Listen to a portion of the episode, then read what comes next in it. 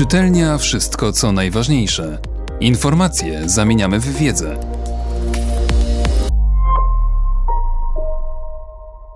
Tebaldo Vinciguerra Ekologia o silnych implikacjach moralnych. Aby zrozumieć stosunek świętego Jana Pawła II do ekologii, spójrzmy na problem w szerszym kontekście. Wiara chrześcijan zawiera wymiar społeczny odwołujący się do miłości bliźniego i solidarności już w pięcioksięgu. Dotyczy to całego stworzenia, również Ziemi z jej ekosystemami i biomami. Wielu świętych, w tym Jan Paweł II, podejmowało refleksje na temat związków między człowiekiem a resztą stworzenia, zwłaszcza zwierzętami. Po konstytucji duszpasterskiej Gaudium et Spes, ogłoszonej na Soborze Watykańskim II, Paweł VI rozwinął całościową wizję katolickiej myśli społecznej, proponując na przykład powiązanie między ekologią, demografią, moralnością, seksualnością, rozwojem społeczeństw oraz technologią, która ingeruje w przyrodę. Od lat 60. XX wieku do 1972 roku Paweł VI i dyplomacja stolicy apostolskiej żywo interesowali się ekologią.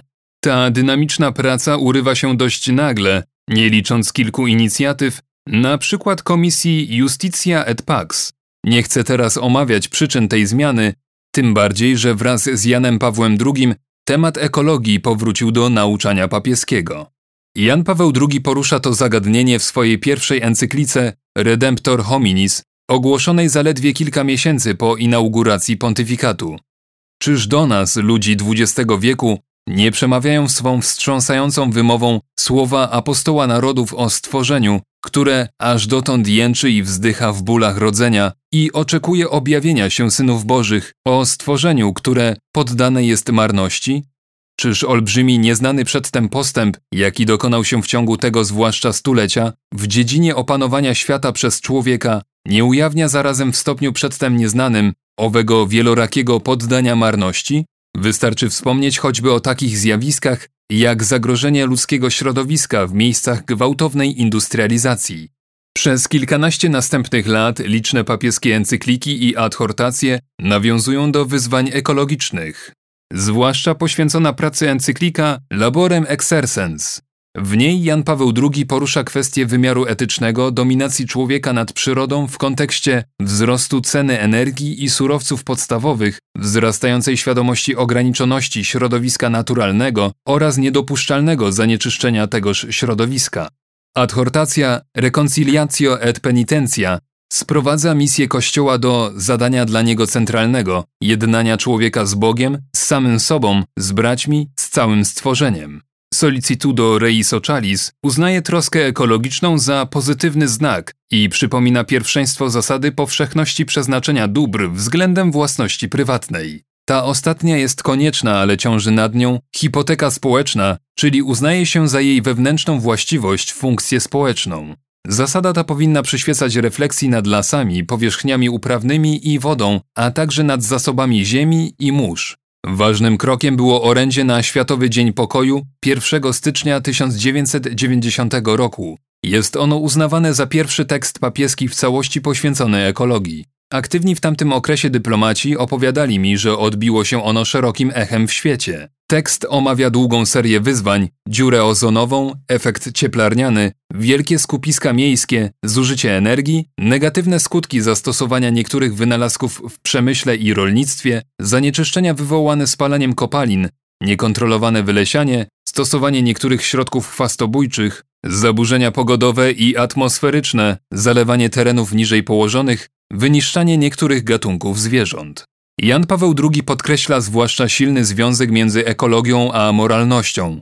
Problem ekologiczny ma bowiem implikacje moralne, a degradacja środowiska jest skutkiem ograniczonego i wynaturzonego światopoglądu, który wiąże się czasem z prawdziwą pogardą dla człowieka. Do tej tematyki papież wraca niedługo potem w encyklice Centesimus Annus. Kwestie typowo środowiskowe są w niej powiązane z ekologią człowieka i ekologią społeczną. Tematem przewodnim encykliki Evangelium Vitae jest kultura życia, a poszanowanie środowiska naturalnego stanowi rodzaj trampoliny do omówienia życia człowieka. Człowiek został powołany, aby uprawiać ogród ziemi i strzec go, Jest zatem w szczególny sposób odpowiedzialny za środowisko życia, to znaczy za rzeczywistość stworzoną, która z woli Boga ma służyć jego osobowej godności i jego życiu, odpowiedzialny nie tylko wobec obecnej epoki, ale i przyszłych pokoleń. Na tym polega kwestia ekologiczna z wszystkimi jej aspektami, od ochrony naturalnych habitatów różnych gatunków zwierząt i form życia, po ekologię człowieka w ścisłym sensie.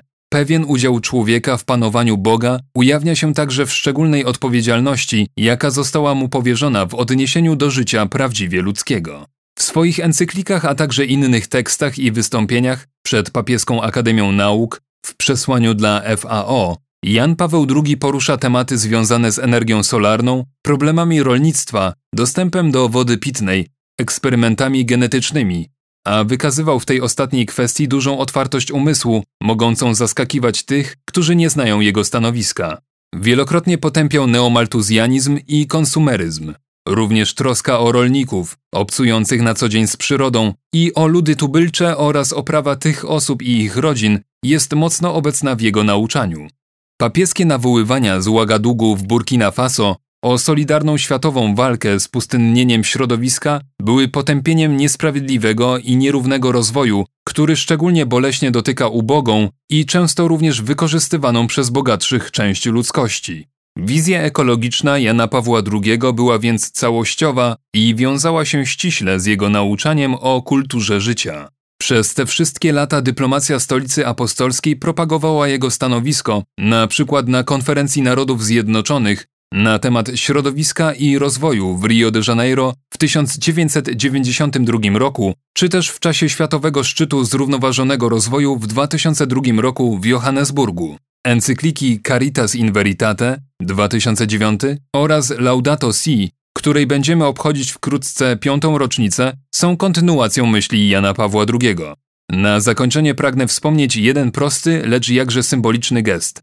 Pocałunek składany przez papieża na powitanie ziemi, która gościła go w czasie każdej z pielgrzymek. Możemy to zinterpretować jako gest pasterza, który traktuje narody, ich terytoria i kulturę z szacunkiem i czułością, a także jako sposób uświęcenia ziemi w każdym kraju, który odwiedzał, wraz z jego miastami, wsiami, lasami, czyli wszystkim tym, gdzie rozgrywa się przygoda ludzkiego życia.